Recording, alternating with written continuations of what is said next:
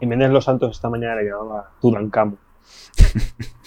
Faiserico, ¿eh? Llamándole Tudankamon.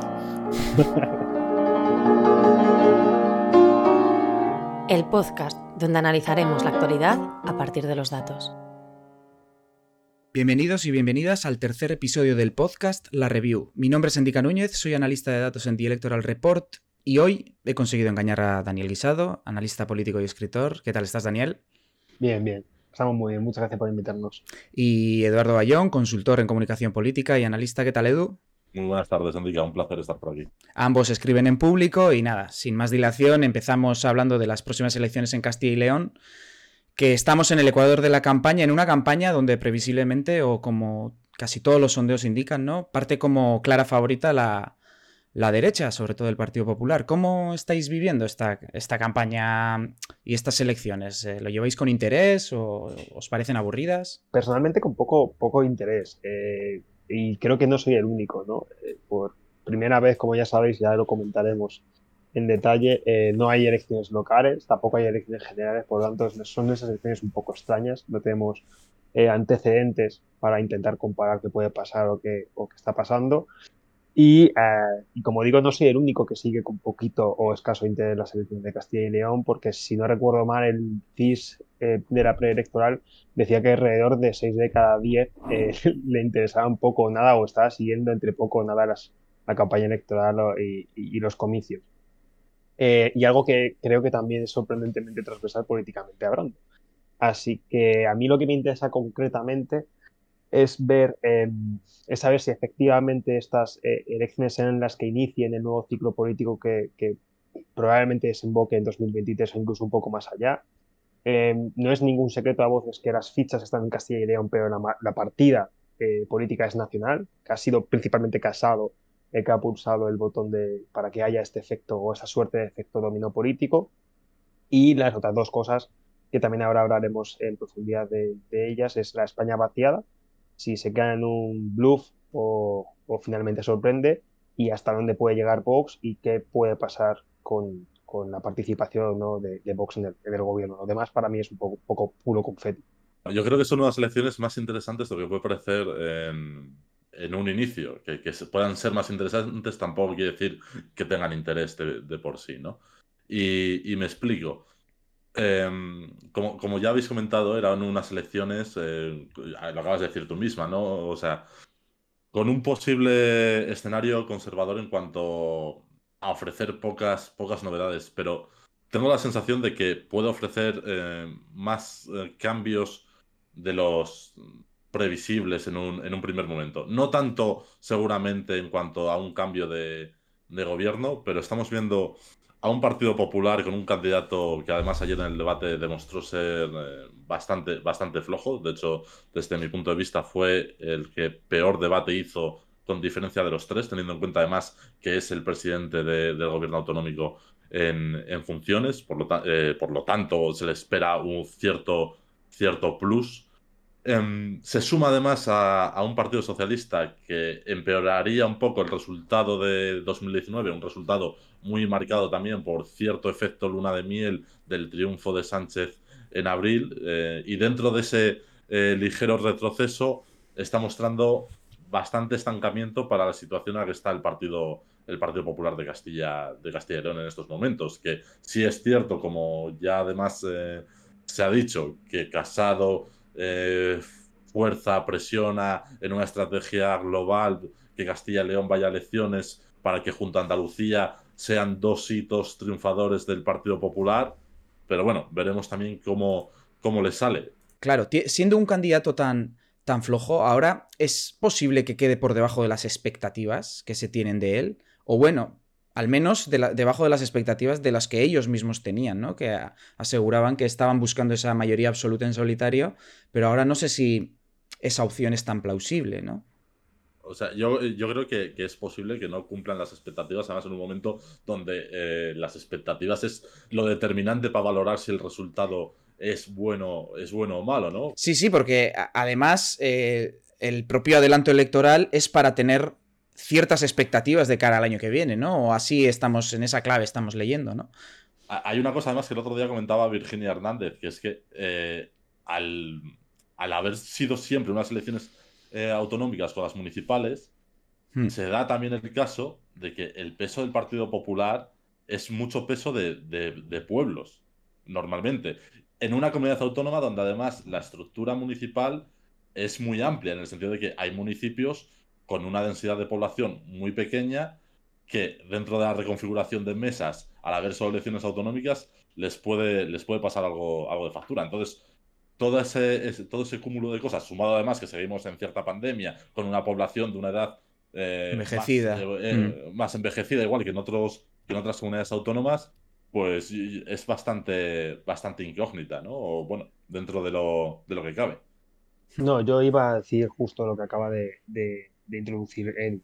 claro, a nada que conozcas un poco Castilla y León, y esto me parece que también lo comentaba Pablo Batalla en, un artículo suyo sobre Unión del Pueblo Leonés, eh, entiendes que la identificación regional no opera como en otras regiones, como por ejemplo Madrid. Y esto está muy vinculado con cómo la gente mm, se proyecta o cómo se entiende con la administración pública en Castilla y León. Hmm. Por eso mm, yo creo que el debate, que yo creo que estamos todos de acuerdo en que fue desastroso para Mañueco, no, es, no supone un gran punto ya y seguido, un punto ya aparte, porque la presidencia de, Castilla y León no es tan importante. O sea, ahí la gente piensa muy en términos locales, muy en términos provinciales, de su pueblo. Y, y como, digo, si ha sido un par de veces a, a veranear o a descansar o tiene familiares o amigos de Castilla y León, verás que la implantación del Partido Popular en Castilla y León es asombrosa es realmente asombrosa. Y ahí el factor presidencialista de la visibilidad de la, de, la presidencia no es, no es, tan importante como, por ejemplo, podría ser en Madrid, que se construye, eh, digamos, eh, poder electoral o poder político mucho más desde arriba abajo que de abajo arriba, que es lo contrario de lo que sucede en Castilla y León desde mi punto de vista. ¿no? Entonces, la incógnita para mí es la correlación de fuerzas que resultará entre el Partido Popular y Vox. Eh, yo creo que mm, he estado echando un vistazo esta mañana al artículo que, que has publicado en Vica eh, en el diario.es y realmente eh, Vox está en torno a los 10 escaños, un poco más, un poco menos, pero no parece que eh, a lo mejor no toca techo electoral, pero sí es su suelo electoral ahora mismo en Castilla y León. Y yo veo muy difícil que el Partido Popular baje de los 30 para que esa mayoría absoluta, digamos, esté en riesgo de, de perderse a mí el factor que me interesa es cuánto más puede crecer Vox y cuánto más puede bajar PP. Pero la mayoría absoluta para la derecha yo creo que está bastante, es, bastante evidente. Es que en el peor de los escenarios, la, la bueno, el Partido Popular tendría, pues eso, lo que dices, ¿no? En torno a 30, 32 escaños es la encuesta que menos le da.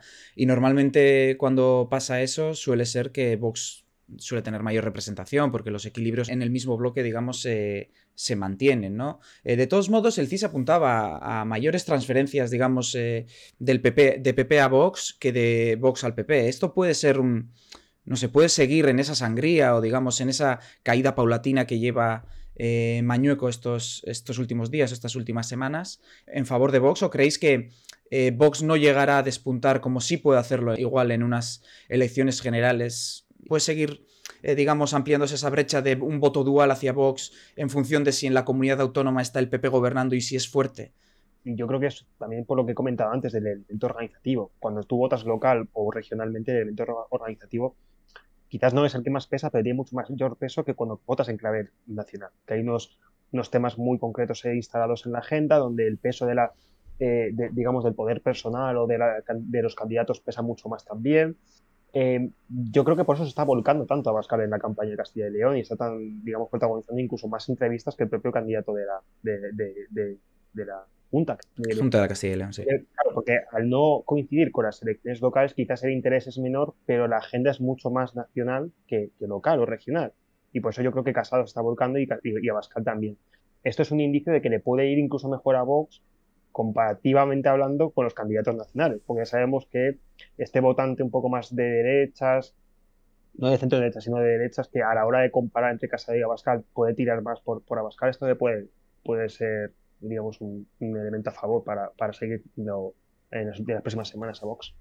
Sí, porque claro, con todos estos ingredientes, digamos, encima de la mesa, eh, Claro, entonces a la hora de escoger, si el Partido Popular pudiera escoger en dos formas de gobierno, digamos con un apoyo de Vox, siempre y cuando no sea dentro del gobierno, o, sí también, no sé, estas dos opciones por una parte, y por otra parte esta opción de, de con partidos pequeños, con una amalgama de partidos que pueden ser tres o cuatro, que incluso en algunas ocasiones tendría que incluso entrar ciudadanos, o un procurador de ciudadanos, el propio GEA, podría ser el caso, ¿no? Como paradojas, ¿no?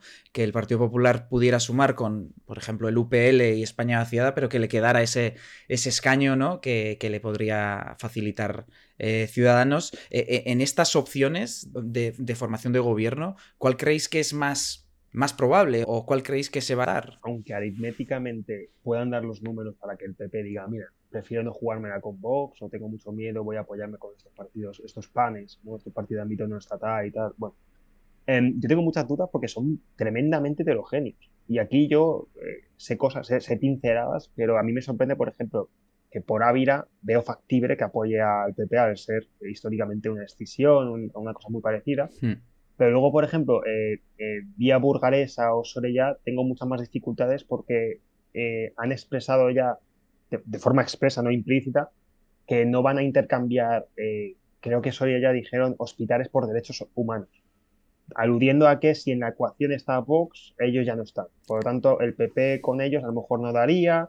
Entonces, aquí hay más, eh, más ambigüedad. Luego, por ejemplo, UPL, y vuelvo a remitir al maravilloso artículo de Pablo Batalla, parece que ha dado un giro socialdemócrata, ¿no? Ha tenido hmm. algunos guiños socialdemócratas y esto, y, y, han expresado también que quizás ya es hora de cambiar, después de tantos años de Partido Popular. Eh, Zamora decir no sabemos si va a entrar o no, pero si entra también tengo dudas que apoya al Partido Popular y lo que ha dicho de, España vaciada Valladolid. Que bueno, que a lo mejor no lo consiguen, pero como está copado por antiguos dirigentes de Ciudadanos, también podría apoyar al Partido Popular o no, no lo sé. Entonces, la heterogeneidad dificulta que no dificulta que además de dar la, aritmética sean compatibles. En esa tesitura claramente va a ser eh, un pacto con, con vos. Porque aparte sería contra natura al discurso y al relato que está construyendo el Partido Popular todo el rato, ¿no? De, la estabilidad, de no depender de socios eh, minoritarios. No, no veo viable pactar con tres o cuatro, más allá de que sean demandas concretas. Ponerse en la tesitura de que el Partido Socialista pudiese sumar con Podemos y, partidos de ámbito provincial. Si UPL tiene que elegir entre el PP y el PSOE, y estoy especulando muchísimo, ¿no será más fácil que se, eh, que se ponga de acuerdo con el partido que está dando cobertura al leonesismo en la capital de la provincia? Y que gobierna con ellos, ¿no? En León me parece que facilitó la alcaldía del PSOE.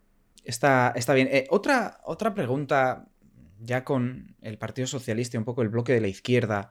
Eh, primero, bueno, hemos visto cómo Pablo Casado está, está de lleno en la campaña, incluso Abascal también, eh, Pedro Sánchez también tiene actos, Yolanda Díaz creo que tiene un acto también, ¿no? Con Unidas Podemos, pero creo que es ese el único acto que va a celebrar de aquí al cierre de campaña.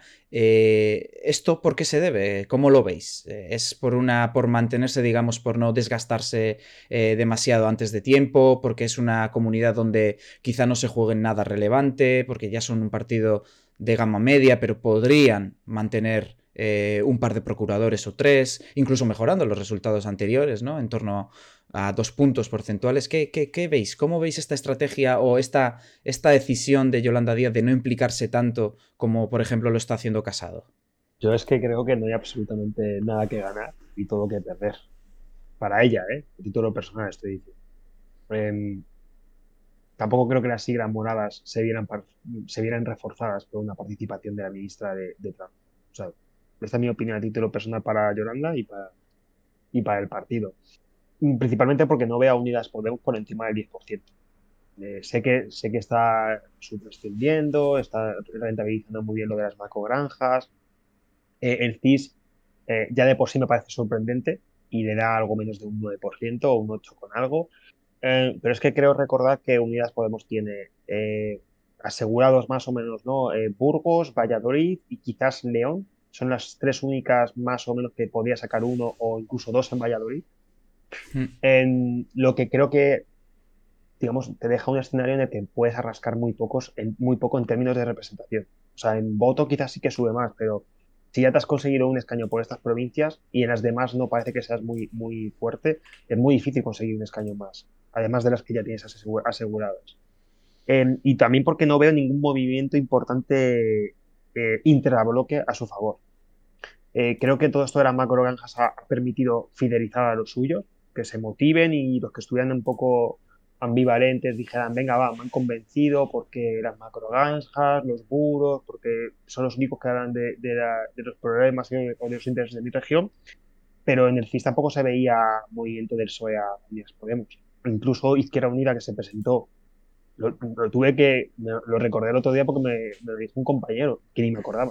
Pero Izquierda Unida se presentó por separado, obtuvo alrededor de unos 30.000 votos y ni siquiera había aseguradas Unidas Podemos esos 30.000 votos a día de hoy, porque era la transferencia de, Izquierda Unida a Unidas Podemos está ligeramente por encima del 50%. No recuerdo exactamente cuál es el CIS, pero, hombre, si sois el mismo partido y vais coaligados y únicamente consigues eh, reabsorber al 50-60%, me parece que hay un, problema, ¿no?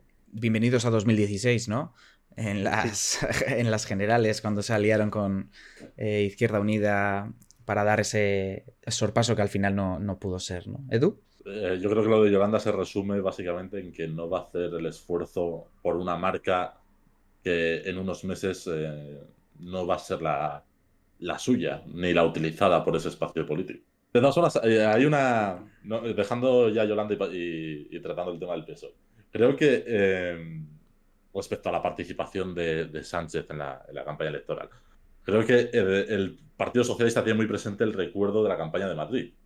Porque tiene, salvando todas las distancias del mundo, en cuanto a campaña electoral, tiene algunos elementos en común, que es una, una anterior victoria que estaba eh, impulsada, como decía al principio, por la luna de miel de las elecciones de abril de 2019, el mismo candidato que ganó, y ese intento de, de ser alternativa con unas encuestas que ya te están colocando por, por detrás.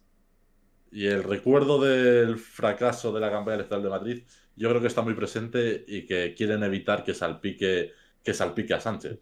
Además, sumado al intento del propio Partido Popular de marcar Castilla y León como otro síntoma más de cambio de ciclo político sumado al de mayo de Madrid y al próximo que vendrá de Andalucía en abril o mayo de, este año. Pero también parece, ¿no? Eh, que esta campaña es una especie de eco de la de Madrid, ¿no? Por también el lema y, el discurso eh, que está teniendo Mañueco, eh, más enfrentándose al gobierno central, ¿no? En muchas ocasiones, al sanchismo. ¿Qué, cómo veis esto? Porque, claro, eh, o sea, errático. Porque Mañueco no es Ayuso, ¿no? O sea, es que Mañueco no es, que no sea ya solo Ayuso, es que Mañueco ha tenido un perfil político completamente distinto al de, al Ayuso. Entonces, eh, forzarlo. La criticó, ¿no? La, criticó, criticó un poco su concepto de libertad hace un año. Algo sí, sí. Y, aparte, o sea, forzarlo a estas, a estas alturas de la película me parece pues eh, er, er, bastante, bastante errático, ¿no? Puede ser, sí, porque no sé, este populismo impostado que parece que es como simplemente una estrategia y no una forma de ser, que creo que en ese caso, por ejemplo, tanto Trump en Estados Unidos como Ayuso en Madrid, creo que tienen un carisma y una, una capacidad de, de ser, auténticos, ¿no? En ese sentido, aunque aunque representen lo que representan esos discursos, eh, que no lo tiene Mañueco, ¿no? Ni, ni casado. Y, que Ayuso llevaba explotando el eje comunidad autónoma versus gobierno año y medio. Ponerte, o sea, ponerte a explotarlo en la campaña electoral, bueno. Claro, es que Madrid era, eh, y, particularmente Ayuso era el contrapoder en ese momento al poder establecido. Sí. y, además vino, vino aupada por, todo este momento de libertad que, claro, Edu también lo sabrá porque vive en Madrid, pero es que se, se, notaba en la calle, se notaba de todo este, digamos, todo este movimiento de libertad, de bares, de, de pues eso, de contrapoder a, lo que representaba Sánchez o el gobierno nacional, y eso lo aupó muchísimo, y además, claro, ponte en el lugar de una persona que votó a Ciudadanos o a Vox en el pasado y llega a las elecciones en Madrid. Y tiene que decir entre Monasterio y Ayuso o entre Ayuso y, y Val. Hombre, pero tiene mucho más fácil que el que tiene ahora que decir entre el candidato, que no me sé ni el nombre de Vox, entre Igea y, y, Mañueco. Entonces ahí está la diferencia, que Mañueco no es, no es Ayuso, como hemos comentado. Tenía el relato del adelanto electoral mucho No, más claro. ganado. Claro, claro. em, Si, si hubiera Claro. coincidido en fecha con la de Madrid y, y cuando ocurrió aquello en Murcia, etcétera, era como, bueno, pues ahora es el momento, ¿no? Pero es como, eh, ha pasado el tren, ¿no? Y, y ahora es intentar agarrarse a ese tren eh, para justificar una, una estrategia. como los remakes ¿no? de películas que os gustan ¿no? de la infancia, que, que gustaban mucho de la infancia o que son míticas en la historia y viene alguien, un director ¿no? iluminado y dice, oye, esto funcionó hace 20 años o funcionó hace unos años, tuvo mucha taquilla, voy a hacer exactamente lo mismo pero con mejores efectos especiales o que yo crea que son de mejores efectos especiales. Y Mañuecos ha hecho exactamente lo mismo, se ha generado una especie de relato de, no, es que si no hubiera convocado elecciones, me hubieran hecho moción de censura, me hubieran expulsado y Castilla y León necesita estabilidad y libertad y mira que Sánchez qué malo es, pero llega muy tarde, como ha comentado Enrica, y además lo está haciendo muy mal. Space Jam 2, ¿eh? Edu, ¿qué Sí. decías? lo, de la- lo- lo de los remakes, Pedro Ballín te lo explica que cada generación necesita contarse las mismas historias. Los mitos, sí. No, iba a decir que hay dos elementos también que son eh, imprescindibles para entender el fenómeno Ayuso, que en Mañueco son impensables, ¿no? Que es el componente rollo punky de cabrear al progre, que además funciona muy bien para frenar a vos.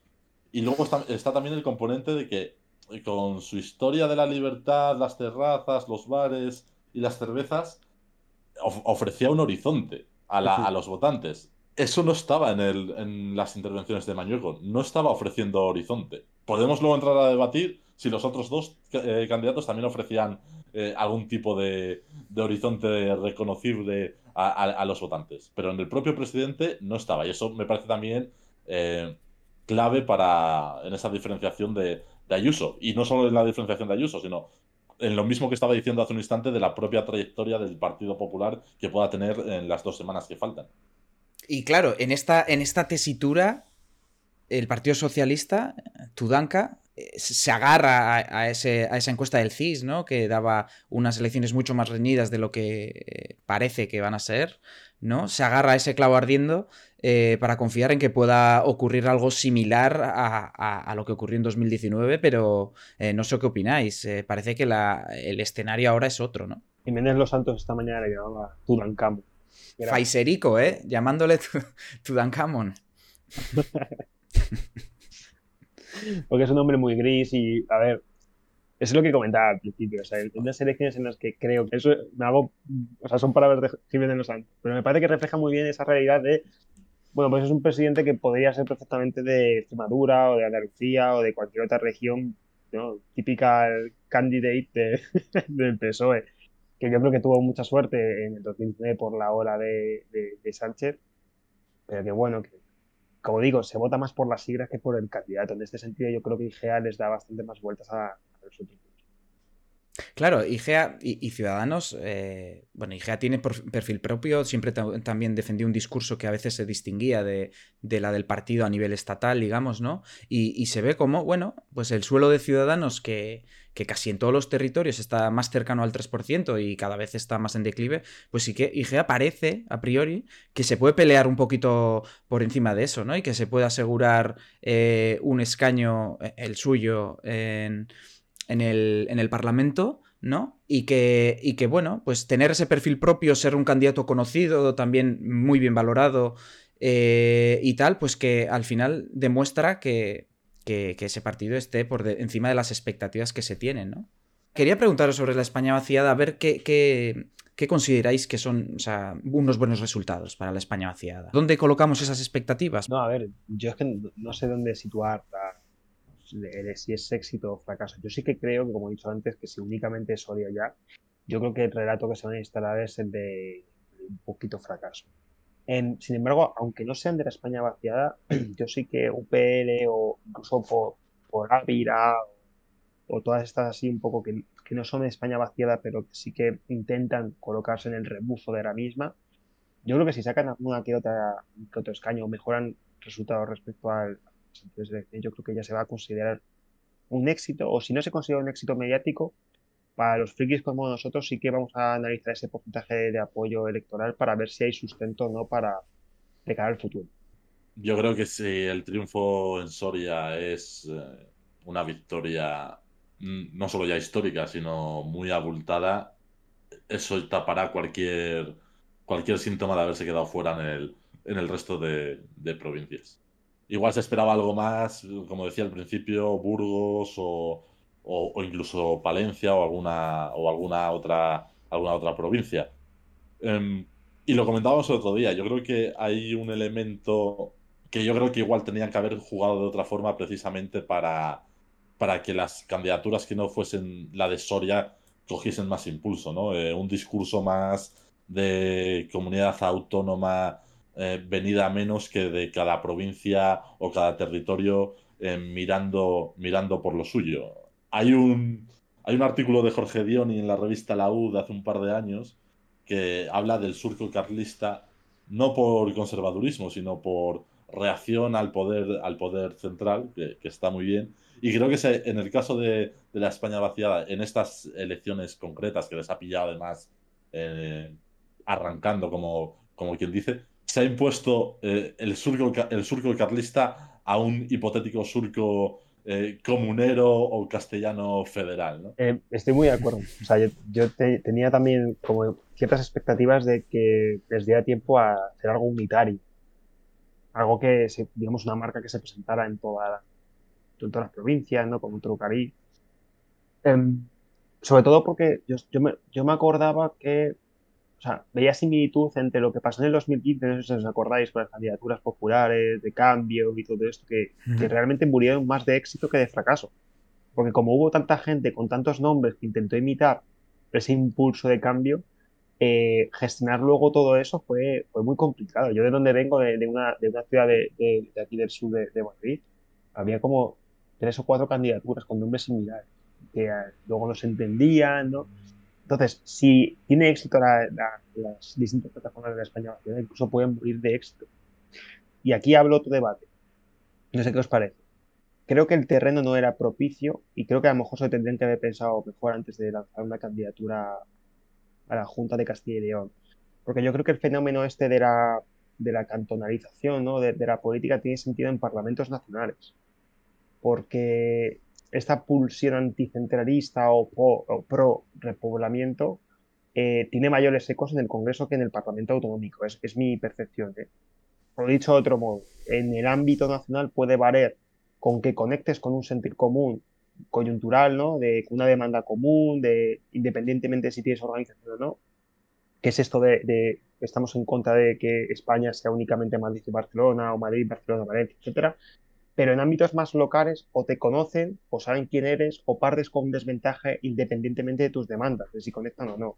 Y el ejemplo yo creo que, que, que ha salido repetidas veces en esta charla, que es Soria ya, que lleva muchos años trabajando y que podría tener un tercio o hasta la mitad de los votos en la región y que otros han sumado más recientemente, eh, incluso luchan por conseguir un, solo escaño. Creo que puede ser un fracaso de cara a la Galería Nacional si únicamente, como digo, tiene representación sólida ya por cuestión de expectativas y también por cuestión de, terreno. Que yo creo que ese tipo de partidos de, ámbito no nacional juegan con desventaja en terrenos regionales y no, y no nacionales por una, por una cuestión de origen de demanda. Es una cosa que no, tengo ni siquiera clara, pero es mi percepción. Sí, yo estoy de acuerdo con eso. De hecho, me parece que ahora, a partir de estas fechas en adelante, si España vaciada, eh, en la forma que sea, entra al Parlamento, etcétera, pues tendrán que posicionarse con otro tipo de leyes que quizá no sean esa transversal, ¿no? Por lo que se identifica este partido, ¿no? Y eso les puede hacer, bueno, pues igual perder esa, esa neutralidad o no lo veis de esta forma. Eh, o sea, estando de acuerdo, creo que hay otro, otro tipo de matices, ¿no? De más pensar igual en, cierto medio plazo. Sacar tres escaños va a ser presencia mediática, va a ser eh, posibilidad de articular un partido eh, hegemónico o ganador al menos. Y, creo que en Teruel se, se, ve muy bien. En Teruel el partido a día de hoy está bastante asentado, está construyendo marca más allá de, de, la propia, de la propia provincia, ¿no? De cada provincia. Pero también hay que ser conscientes de que con los plazos que ha habido era, era prácticamente imposible. De hecho, creo que por apurar, precisamente, tienen la lista que tienen en, en la provincia de Valladolid.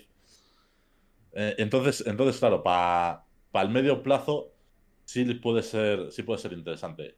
Y respecto a las expectativas, es que yo creo que si Soria ya gana en la provincia y saca dos, o bueno, si saca tres ya, ya ni os cuento, ese día lo, que se va a comentar en, la noche electoral va a ser la entrada, la entrada de Soria ya con un resultado, con un resultado espectacular.